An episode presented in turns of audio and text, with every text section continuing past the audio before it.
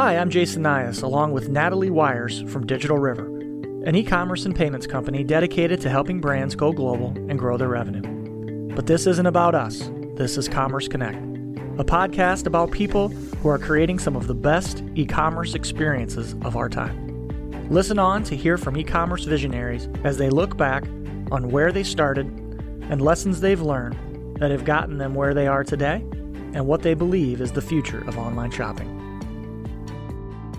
If you shop online these days, it's hard not to notice the rapid growth of Klarna.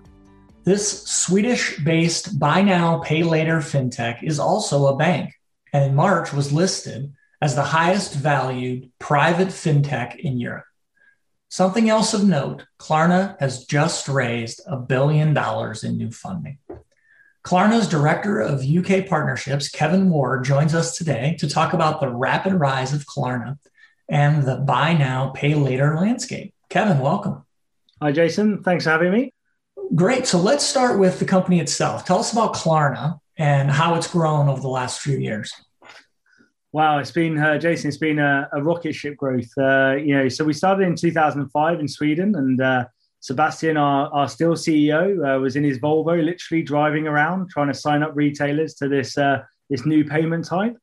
And, uh, you know, fast forward uh, many years, 15, 16 years, and uh, we're still having year on year record growth stories every single year. And, and, you're right, we just took a billion pound, a billion dollars, sorry, of, of, further funding and are now, uh, you know, looking around the $31 billion mark as far as our, our valuation is concerned. So it's, it's been incredible. And uh, if I look at like from a UK perspective, um, in the last couple of years, we've, we've literally grown our consumer base by triple. Um, so we're now up to 13 million consumers in the UK. We're up to 15 million consumers in the US and up to 90 million consumers globally. And seeing around 2 billion, uh, 2 million, sorry, transactions per day. So, you know, huge, huge numbers. And I think the most important thing is, is that we are building that customer sentiment and preference. You know, customers are wanting to see Klarna everywhere. They expect to see Klarna and uh, and when they don't, guess what? They're not converting like they do with us. So uh, it, it's you know supremely important for modern retail that the Klarna is part of their you know every retailer's basket now. Yep, that's phenomenal. It's it seems like um, you know when you pay attention to the headlines on TechCrunch and others, you start to hear Klarna in the last three to five years, kind of making it feel like an overnight sensation. Uh, but obviously, it's taken a long time to build the momentum you guys have. Hundred percent, and I think Steve Jobs said the same about Apple. You know, it's amazing how people uh, people consider these overnight successes, and uh, they can sometimes take 10, 20, 30 years. And I think the you know the one constant that has has, has sort of kept a, a Klarna over the years is that sort of quest for making shopping as friction free as possible, and that's what we do every day. I mean, we have three and a half thousand staff, but over a thousand of them are engineers so, you know, we have a huge amount of engineers trying to drive our products to be as friction free as possible to make sure that consumers and, and retailers are getting, you know, maximum adoption off the back of them. So I think it's, you know, vitally important that we, that we continue to, to try and act like a brand new company every day where we're, where we're looking to, you know, drive adoption and drive performance. Because I think as soon as you rest on your laurels, that's where uh, the wheels start to come off of it, you know? Yep, absolutely it's it's a very hot space. There there's a lot of buy now pay later companies that are out there. Uh, Klarna was frankly one of the first and really helped kind of establish the space. Um, talk to me about some of the marquee customers that have Klarna as a buy now pay later option on their stores. You can you can speak to maybe a U.S. example, maybe a British example to yeah. keep it uh, international. Yeah, no, there's, there's just so many now. I mean, we're up to 250,000 retailers across across the business. I think a couple of the, the big ones in in the US that have recently gone live, uh, the likes of Macy's and Pandora, um, have just gone live over their last few months, and you know th- those guys are absolutely flying. I, you know, in, in the UK, we've got some some similar great growth stories with people like Gymshark and ASOS and uh, JD. Um, so you know, there's a whole host, but what I'm really pleased about recently is we're moving really, really strongly into luxe fashion now. Um, we've just signed Dolce & Gabbana, um, Belstaff over here. You know, we've got some really, really strong brands that are coming through. We're, we're, we're nearly there with Burberry as well. So more and more of these brands are starting to realize that actually this consumer adoption, these 90 million customers that we've got on the Klarna books, you know, they're only going to go one way. They're going to grow exponentially. And actually, you know, we have really moved our demographic on over the past couple of years, um, you know, to a much older demographic from when we first started and you know that, that that ensures that we are driving that adoption into those sort of more traditional and luxe brands as well. So we've seen a seismic shift in in who we started dealing with to who we're dealing with now. And i expect that to continue as well across multiple verticals and retailers. Yep. Well i can imagine the sales pitch that you guys put on when you go to talk to prospects that um, it's almost a you're being left behind because 90 million people who are e-commerce fluent people uh, expect this in the checkout. Is that kind of how the story goes? Yeah, hundred percent, Jason. Yeah, you're spot on. I think I think the the long and short of it is is that pretty much every customer that that transacts through Klarna spends more, spends more often, and comes back more often as well. And and so compared to credit and debit card usage, um, it, there's no comparison. You know, the AOVs and the and the amount of uh, you know items that we have in basket are exponentially larger than they are on credit and debit card. So you're right. If you if you aren't using Klarna, you are actually you know hamstringing yourself really these days. You know, I think that you know customers now expect to see it as well. So, you know, we, we spend a lot of time, obviously, uh, on our marketing side of things, but also around our product proposition and, and upstream marketing and, and, you know, PDP placements, because customers are really expecting to come onto a site and see Klarna straight away. And when they do, they, they get that immediate comfort within, within their shopping, you know, within their shopping journey, because they know that they've got their preferred way to pay at the end of the at the end of the journey. So they can they can buy more than they wanted to on the day which is which is fantastic. You said marketing and it triggered something for me. I uh it, you know pre-covid i've spent a fair amount of bit of time in, trade shows walking the floors having booths. And uh, klarna is a little bit infamous for having the most randomest craziest marketing um, of any company I've ever seen at, at trade shows. Can you maybe speak a little bit about the strategy behind some of your dynamic marketing that's just doesn't fit into the normal conventions of marketing? Yeah absolutely. I think i think one of the key things is is that we don't market our products. You know uh, you know we very very rarely talk about our products. We actually talk more about Klarna being the largest shopping destination in the world. So we want to resonate with as many consumers across the globe as possible. And to do that there's no point in talking about a given product or, or one vertical like electronics or jewelry, etc. Because ultimately, what you're doing, you are not casting your net wide enough and you're not covering all of the people that are interested in Klarna. So if you've got 90 million consumers, 90 million shoppers, you're not going to be able to cover them all by just doing a random product based marketing pitch. Actually, what we then look to do instead is who are some of the biggest names globally? So we partnered with Smooth, uh, Snoop Dogg, who, who changed his name to Smooth Dogg. I'm sure you guys saw that in the press. Yeah, we had billions and billions of impressions off the back of that. We did a, a Valentine's Day um, a Valentine's Day marketing activation with Lady Gaga. That went absolutely superbly. We've just done our Super Bowl advert, you know, and uh, going out to 90, 100 million you know, US fans. Everybody now knows who Klarna is. But the most important thing is that when we are looking to ignite a marketing activation, it's making sure that our reach is as big as humanly possible. And so we want to make sure we appeal to as many people as possible in our Klarna consumer network. And at the moment, it's 90 million, but guess what? We want that to double in the next 12 months to 180 million shoppers across our 19 markets. And every year we're adding more and more markets. So, you know, it's so important that within our marketing, it's more driven around our brand strength and appealing to our whole customer set rather than very specific verticals.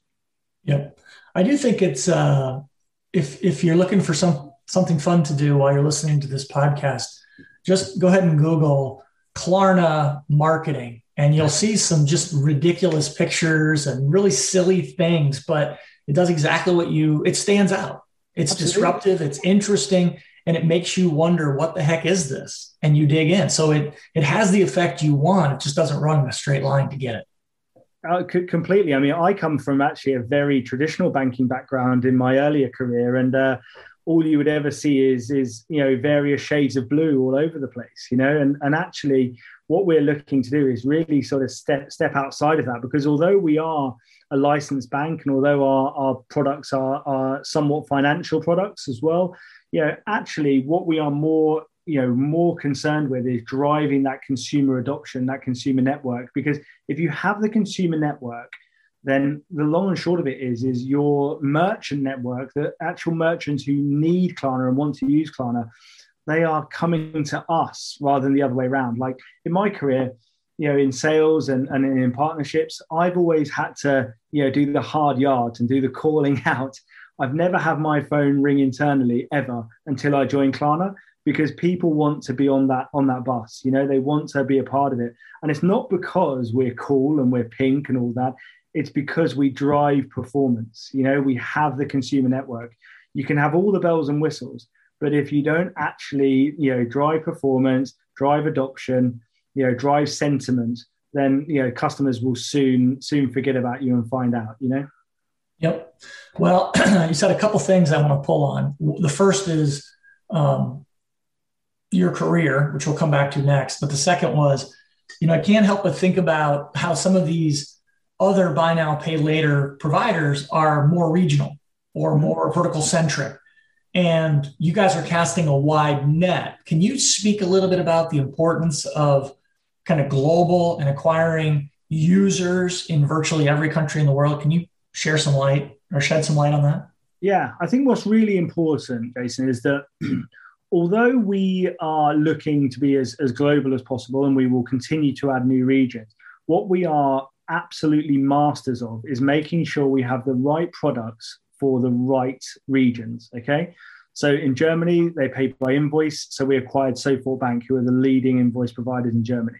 That's how they pay. So why do we want to ch- try to change you know what that what that demographic is used to in the us it's paying four so we're, we're in line with the us uh, payment cycle in the uk it's paying three so we're in line with the uk payment cycle so although we are this you know very large global entity what we are very good at is ensuring we are aligning ourselves to what is required to win in the local market. And more importantly, what the customers want to see and what the merchants want to see off the back of it as well. So although we have that, that global view, we're, we're very true to our roots in making sure that we are you know nailing those demographics in region and making sure we have the products that suit their needs i think that's really important can you uh, tell us a little bit about how you got to Klarna. Give us your career path and, and what led you into this super hot company growing like a rocket ship. Yeah, yeah, no, uh, sure. I mean, it's, uh, it's, it feels like a long ride. So I'm, I'm, I'm nearly 40. I'm 40 in July. So uh, it's been sort of 17, 18 years of sort of uh, you know professional services. So I started on the infamous Enterprise Rent a Car graduate scheme.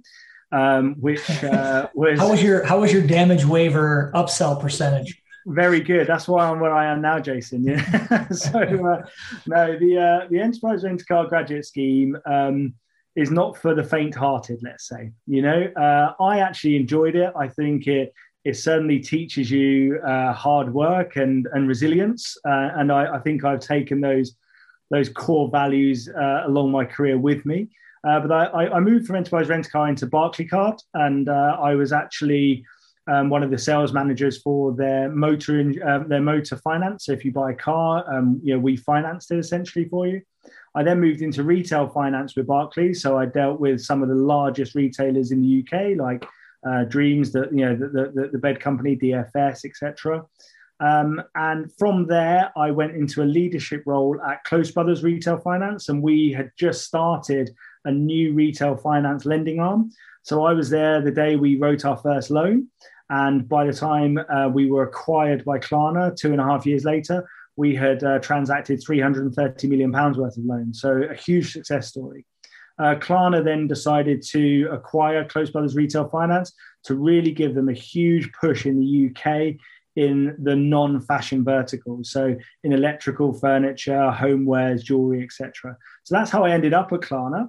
Uh, and when I first moved into Klarna, I was running a couple of the, the sales teams. Um, so we were looking at um, one in the sort of mid market fashion side and one on the non fashion side. And then about nine months ago or so, we had quite a big reshuffle internally of, of teams and, and the leadership around there. And I was moved into uh, the partnership world, if you like. So I am now the director of UK partnerships, and I deal with uh, PSPs, platforms, SIs, and tech partners to basically drive adoption into as many of the merchants globally as we possibly can. So a, a quick check of history, but uh, all of it, you know, with lots of hard work underneath the bonnet, Jason. That's perfect. Lots of hard work and a little luck. All you got to do is work for a company that Klarna wants to acquire, and the next thing you know, you're on the fast path on a rocket ship. It's great. Yeah, absolutely. But like Jack Nicklaus said, it's uh, it's funny how lucky he gets the more he practices. You know, so uh, yeah. I, I, I tend to try and uh, you know live a life where my actions speak louder than words, and so far so good. So far so good. Yeah, well, I can speak uh, from what my team shares with me about uh, Klarna and how how partner centric you guys are, and you know, we met through that relationship. Obviously, Klarna is a, a big partner of Digital River, an expanding partner of Digital River, and uh, obviously, we think very highly of you and your team and the efforts you guys have put forward. Um, talk to me about some of the demographics that the buy now pay later market is chasing. Um, obviously, the early adopters were some of the millennials, uh, but that can't be it. Uh, how, how are you guys thinking about broadening the, the adoption of your solution into other age demographics? Yeah, it's a great question. And to some extent, it's, it's already happened. We've already achieved it. So when we first started out, unashamedly, we were linked to the, the fast fashion industry because that's where we felt our foothold would work best in the UK specifically. Um, and, and, you know, we had a huge amount of adoption through your, your ASOSs, your Missguided JDs, etc. Um, and, you know, our average age consumer back then might have been about 25. Yeah. And in the last sort of three years or so, we've really moved verticals into, you know, some of those homeware ones. So like made.com, loaf.com, Wayfair, etc. Some of those big guys, big players and and you know that in turn has driven the demographic by itself so now we're sort of average age around 33 to 35 depending on you know depending on region and in some cases that demographic is moving very quickly in certain regions and i hate to bring up the word but covid has also um, driven our demographic higher as well because people have had to find new ways to shop so we've acquired a huge amount of customers you know, in, in the sort of 50 plus demographic. So that is actually Klarna's fastest growing demographic set globally is, is the 50 plus. So although you know our roots were very very fast fashion, a bit younger, actually the, the two steps were increasing verticals, and then essentially the, the global pandemic has also really helped drive the new adoption of, of the older customer set. Uh, all in all, though, you know we we've got a very very even spread, and actually what that helps with, like if we look at Lux for instance a lot of the the, you know, the Lux fashion houses are doing very very well with the customers that they have 40 plus 50 plus you know they return they're recurring payers it, it you know, always goes very well. But actually conversations i'm having with some of the globally the biggest brands is how can we bring those new shoppers in? And that's really where klarna comes into its own because if i look in the uk we have more customers who have downloaded our app than all of our competitors have customers in total. So when you think about consumer, you know, consumer preference and a merchant preference, well, you know, why would you have a partner that has 500,000 customers when there's partners available with 13 million customers in, in the region? And so that's what, what it's all about. It's about driving those new demographics, but most importantly, building that customer sentiment and that ecosystem all the time, because that's where the merchants get the most benefit from. And the customers then have the most benefit from having a wide range of merchants to shop at.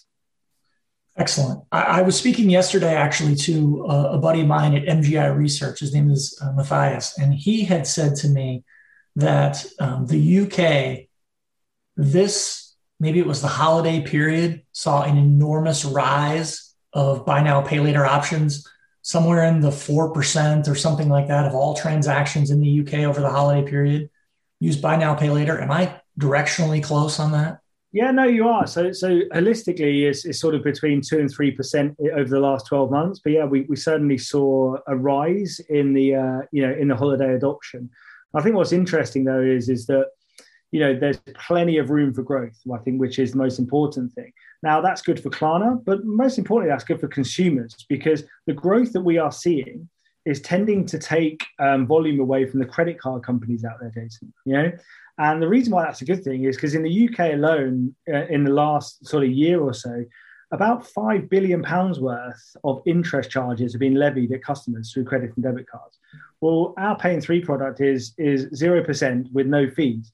So you know, long may it continue that we start to you know continue to scrape away those credit card sort of adopters, because actually it's a, a much more ethical way for the customer to pay than than, it, than they've ever been experienced on. You know, and so I think that's really important that we continue to drive that adoption because ultimately it's giving customers more flexibility and they're not being you know absolutely nailed with huge interest charges you know a year down the line when they forget to pay their their their you know 0% interest bill or, or whatever it might be so i think it's it's a really good position for us and i think that hopefully it really continues to grow and, and, and we can make sure we're giving customers that choice and flexibility at the point of sale.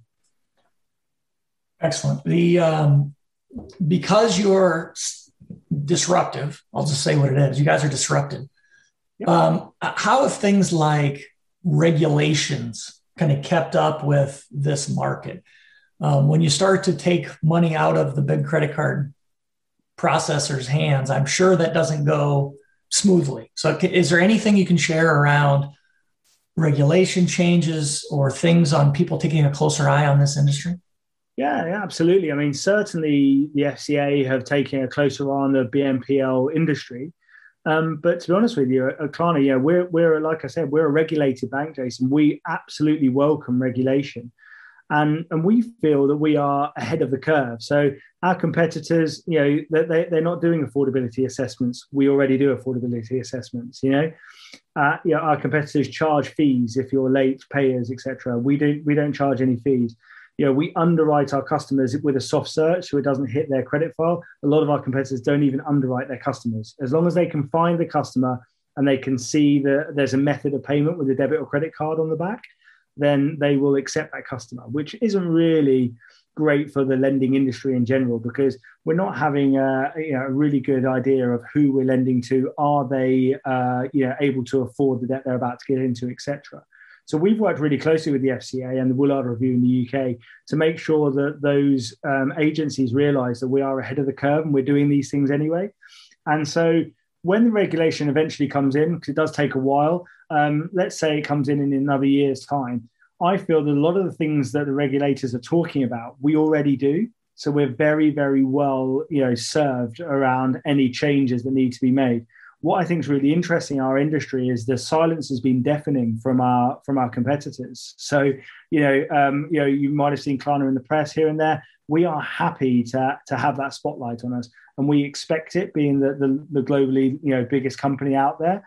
Um, but most importantly, we we welcome it and we welcome the fact that we want to lend responsibly to our customers and we want our customers to trust us. And so if you're not saying anything about it and, and that, that silence is deafening, how can that trust be there? You know, so I, I feel that's really important. And we'll continue to work very closely with the regulators to make sure that we are absolutely aligned with their expectations. So yeah, it's something we weirdly, ironically, enjoy and actually want to get right, you know, because I think it's important for the end customer at the end of the day. Yeah, that, this this highlights why you guys are such a great partner for us. I mean, for, for Digital River, more laws, more tax laws, more regulations means more complexity. And that means that our value prop really stands out more. And the same thing is true, I think, of, of what you shared on Klarna. The, the more of the rules, the more of the regulations, the things that you guys are already doing, even by not being regulated, really give you an advantage over other companies who have to scramble to try and support. So, in a lot of ways, the uh, regulation and the spotlight is a good thing for hundred percent, and it, it's just not not even around regulation, Jason. So, you know, one of the things at Klarna we try to be ahead of everything in the game all the time. You know, if it's if it's you know within our, our marketing activations whether it's you know looking at how we can take friction away from the payment journey how can we increase aovs for our merchants how can we be more flexible for our customers you know if those customers are struggling to pay do we have things in place where we can help them so we you know we have payment pause within our app so if you are struggling to pay one of your bills we can pause it for a further couple of weeks you know we've got these things you know at our disposal because we listen to our customers at the end of the day. That's the key thing. And, uh, you know, lots of businesses out there say they're customer centric, but when they really look in the mirror, are they customer centric? And the fact that we have a couple of hundred thousand Instagram followers as a banking institution, I think it says everything we need to know about how, uh, you know, ingrained our customers are with what we do. I love that. A couple hundred thousand Instagram followers of a bank. yeah, exactly. Yeah, uh, yeah, and, and and that goes the same for Trustpilot as well. You know, we have so many Trustpilot reviews. If you go into the standard institutions, whether it's UK or US, and have a look at the Trustpilot reviews, there's hardly any, and the ones that are there are normally one stars as well. You know, so uh, so yeah, yeah, we welcome all that stuff, and we and we want to be at the head of the curve in everything we do, and it's relentless. And what I love about Klarna as well, Jason, is that that's driven from the top, right from our CXO board. Our CXO board are, you know, so so people centric. We have two or three sessions a week where our CXO are coming out to the staff, telling them what's going on, what direction we're moving in, and so everybody feels like they're part of the ship and that they're, they're yeah, playing their part in steering it as well, which I think is really important. Well, let's talk about the culture because because uh, far too often we focus on only the results or only the number of customers you serve or the brand. What's it like to work at Klarna? Unpack unpack the culture. Yep, absolutely. So what it's like to work at Klarna is genuinely no day is ever the same no day is the same. It, it, changes every single day. We move at a phenomenal pace. And when I'm recruiting, I am so honest with people around how fast the pace is, you know, because people say they work at fast paced organizations, but I've certainly never worked in an organization that moves as quickly as this. And we're always looking to optimize every single day. What I really like about it is how close knit the, the teams are and the regions are. So, you know, there are all colleague calls, you know, pretty much every single week where people from around the business can log in and, and really understand what's on Sebastian, our CEO's mind, or Luke Griffiths, our chief commercial officer's mind. Yeah, and, and that that closeness to the CXO, you know, um, pool is, is very, very rare. I mean, all the time I worked at, at Barclays, I worked there for eight years. I never even saw the CEO of Barclays or Barclaycard. You know, no, no, I didn't see them in the flesh once and the whole time. And I was a pretty senior member there as well. So so it just shows you how accessible the leadership is here. And and I think that the you know what that then does, it then gives a lot of empowerment to the staff. The the actually the the role that they are playing in the business is vital. And we have you know pretty small teams of eight around most of our business. And, and we make sure that those teams have a huge amount of responsibility for driving the performance in their own vertical. And actually, you know, one of the things that we really like to do is, is sort of start small and learn fast. And it's amazing how some of our small initiatives are now some of the initiatives that are, are leading the market. And some of our propositions and some of our products have, have been born out of a couple of conversations side of desk and are now, you know, some of the some of the biggest things we do. So it's absolutely phenomenal place to work. Uh, I, I love the energy around the place and I love the pace. And uh, I think that uh, you know, as long as somebody has got that sort of positivity about them, they'll do very well at Klarna. That's awesome. And you guys are how, how many offices? You have 3,500 employees. I'm sure there's hundreds of recs available that people can apply. You know, we've got about maybe two to 3,000 listeners of our podcast. So yep, yep. you can use this as a shameless plug to talent not out of the Digital River, but maybe other listeners. Yeah, fantastic. So I love the diversity at Klarna. So, um, you know, we've got circa 98 different nationalities are working at Klarna, which I love. I think that's amazing. We have about three and a half thousand, nearly 4,000 staff now, if we include some consultants. Um, we have 19 regions and around 30 different offices around the globe.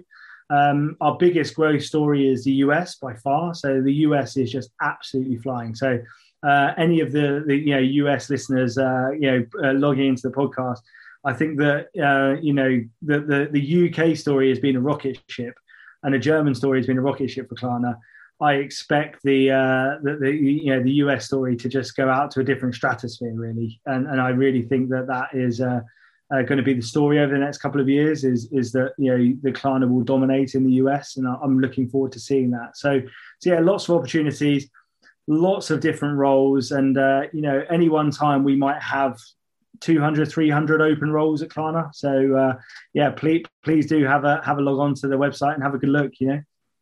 Another thing that that is getting a lot of attention is social awareness or connectivity to the communities at which you're involved.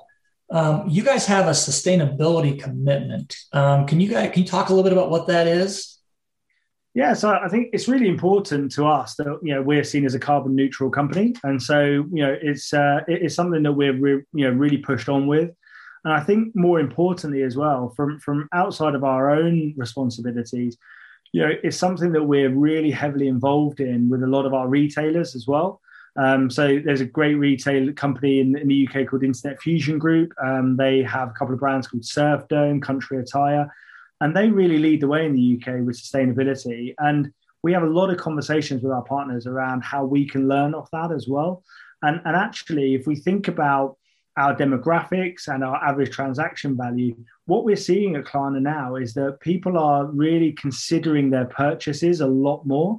And although, yes, we do see customers returning pretty often, what we're actually seeing is our pay in three and pay in four adoption in the US, you know, go up exponentially. And because of that, the AOV is going up quite nicely as well, which is great for our business. But most importantly, people are less, but they're buying less at a higher price, which I think is really important for that sustainability play.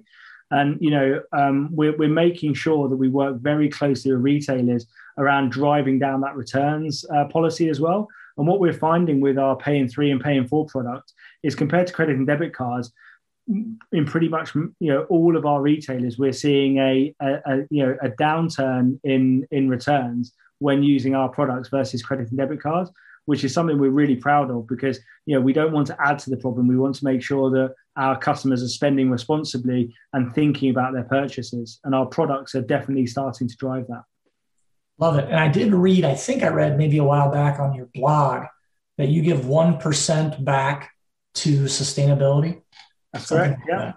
Yeah, that's correct, and and you know that, that's just one of many things that we'll be looking to do. And uh, you know we, we've done a lot of charitable foundation stuff as well. So we do quite a few activations with our retailers, you know, around um, important days across the year, whether it's enhancing people to give blood or or for the NHS or whatever it might be. So you know we we've partnered with ASOS, with Gymshark in the past to make sure that we are you know getting our arms around those customers because you know, we have a responsibility now. They are they are just as much Klarna customers as they are any retailer's customers now. You know, we have 90 million shoppers who who are really, really religiously and are, are, are very loyal to shopping, you know, shopping with Klarna. So it's making sure that you know we are partnering with the right retailers who have those right values as well. And I think that you know this isn't going away anymore. And you've probably seen all the documentaries on Netflix, etc. You know, we, we need to make sure as a nation, as a, as a global know, entity, that, that we're doing the right things and, and we're partnering with the right people and, and, and we're actually having those right behaviors because it's a problem we all have to, to get over together and it isn't going to go away. So it's something we're really proud of and we will continue to, to see how we can optimize that part of our business like we do with, with everything else we do. And uh, we don't take anything lightly at Klarna, that's for sure. Excellent, excellent. Well, there's a few traditions we have on this podcast. Uh, one is obviously in your role, you see a lot of e-commerce sites, um, and and probably so in your private life, you're an e-commerce guy as well. Mm-hmm. Who are your examples for who does a really great shopping experience and why? And you can't pick Amazon. no, never pick Amazon. Um, I didn't think you would, but I, no, no. So, so my, my favorite, it, it, it, it's a, it's actually a very old traditional company, but um, it's Levi's. And, and, what I love about Levi's is, is that even though it's been going for you know probably hundred years or so now, um, I love how it reinvents itself all the time, and it always tries to be at the forefront of everything it does. So, you know, I think the uh, online journey is impeccable. I think they've really you know taken the friction out of their journey, and they've reduced the clicks massively. Um, but I think what's most important with Levi's is that when you go into store, it's an experiential um, you know process. So I'm I live in Cambridge in the UK, and the Levi's store in the Grand Arcade in the UK is superb. You know, it's light, it's airy, it's full of staff who know what they're doing, really consultative. Um, you know, you ask for one sort of pair of jeans, and they don't sell you other pairs of jeans. They, they sort of say, look, you know, we've seen other people buy these sort of jeans as well. And I might only walk out with one pair, Jason, but at least I've got options because they've listened to me, they've listened to my sizing, they've listened to what style I like, etc. So I think that that's where some retailers doing a great job is that they've got a first class web and online digital experience and they're translating it into their physical retail through experiential retail. And I think that you know when we open the world back up properly, and you know um, bricks and mortar retail, you know welcomes customers in their droves again, because we've all been sitting at home in front of laptops, I think for a year, that experiential retail is going to be something that everybody is going to crave. And, and I think that you'll see those retailers doing really, really well. So yeah, I think if I had to pick one, it would it would probably be Levi's, I'd have to say. That's a great example. And I couldn't agree more. People are going to crave for an interaction and experience because they've had to live with a different set of normal for so long. Absolutely. Uh, great. Is Levi's a Klarna customer or Target? It is a Klarna customer. Proud to say. Proud to say. Proud, oh, excellent. I was just going to type it up and look. great brand. Um, okay. The next thing, obviously, um, you've had a great career. Uh, you manage a, a, team of folks. You are an influencer uh, in the world of e-commerce. Um, but my question to you is, who influences you? Um, how do you stay sharp? How do you stay inspired? Uh, where do you look to? Yeah, it's a great question. Do you know what? I, I, I, always think long and hard about this question. I've been asked this question a few times in my career, and uh, I think I think first and foremost, it's family for me. You know, I think that motivates me exceptionally well. I've got two teenage children that are nearing university age, so I think that you know I've got a, a big part to play in their lives. Um, I think you know from a from a business perspective, I, I you know, I'm a huge fan of, of Steve Jobs and, and, and, what Apple have, have achieved, and also um, Shoe Dog, the Nike book, I think is a, a fantastic understanding of of how you just put everything on the line and, and work as hard as you can, and hopefully, fingers crossed, it all comes good in the end, which it did for those guys, obviously. Um, but then I think you know more locally, one of my best friends, Ed Howarth, who's a managing partner at Oliver Company, um, an agency in the UK, he inspires me because he is just relentless and and you know so so sort of uh, focused on on sort of his career and his family life and his fitness. And he just seems to have his ducks in a row. So i think you can gain you know a huge amount of motivation from your peer group as well. And then i've been really lucky in leadership. I've had some great great leaders. You know uh, at barclays i had a guy called andrew bramold who is now the uh, he's now the ceo of bnp paribas motor finance. So he's gone up in the world further. And he he gave me my first chance in leadership, and so I'll always be thankful for that. Um, I've you know got great leaders at Klarna, so Sebastian, our CEO, and Luke Griffiths, who I, I, I previously went directly into, is now our chief commercial officer. You know they are relentless as well, and they're so detail driven. So that's really helped me because, to be honest with you, I was more of a typical salesperson before I joined Klarna. I was very energetic and and sort of gung ho, and actually I've really sort of relaxed into having a more balanced focus around how I look at things and how I construct deals with a business plan, etc. So I think I think that's worked well. And then our current uh, GM in the UK, Alex Marsh, and a previous colleague of mine, a guy called Ryan Welsh, um, who was at Close Brothers with. These are all guys that I've looked up to in my career, and the great thing is, is I'm in contact with pretty much all of those people, you know, on a, at least a monthly or quarterly basis. So it's not like, you know, they've, they've come into my life and, and, and gone out very quickly because I respected them and they've taught me so much in my career. Uh, I think having that network around you continuously as you move through your career and even move companies is really, really important to just be able to pick up the phone to somebody and say, Hey, what do you think about this? You know? And so, yeah, I've been, I've been really fortunate, I have to say podcasts are relatively popular in the United States, and it varies depending on who we're talking to geographically. But um, are you a podcast listener? I am. And what would be your uh, what is on your playlist? Uh, so yeah, I've got I've got two clear favorites that I listen to the most. So uh, the first one is the High Performance Podcast, um, which is I think pretty much the market leader in the UK at the moment. So it's run by a guy called Jake Humphrey, who's a, a sports presenter. And he, um, you know, has a really, really eclectic array of people coming onto his podcast, just talking about essentially excellence and, and what high performance looks like.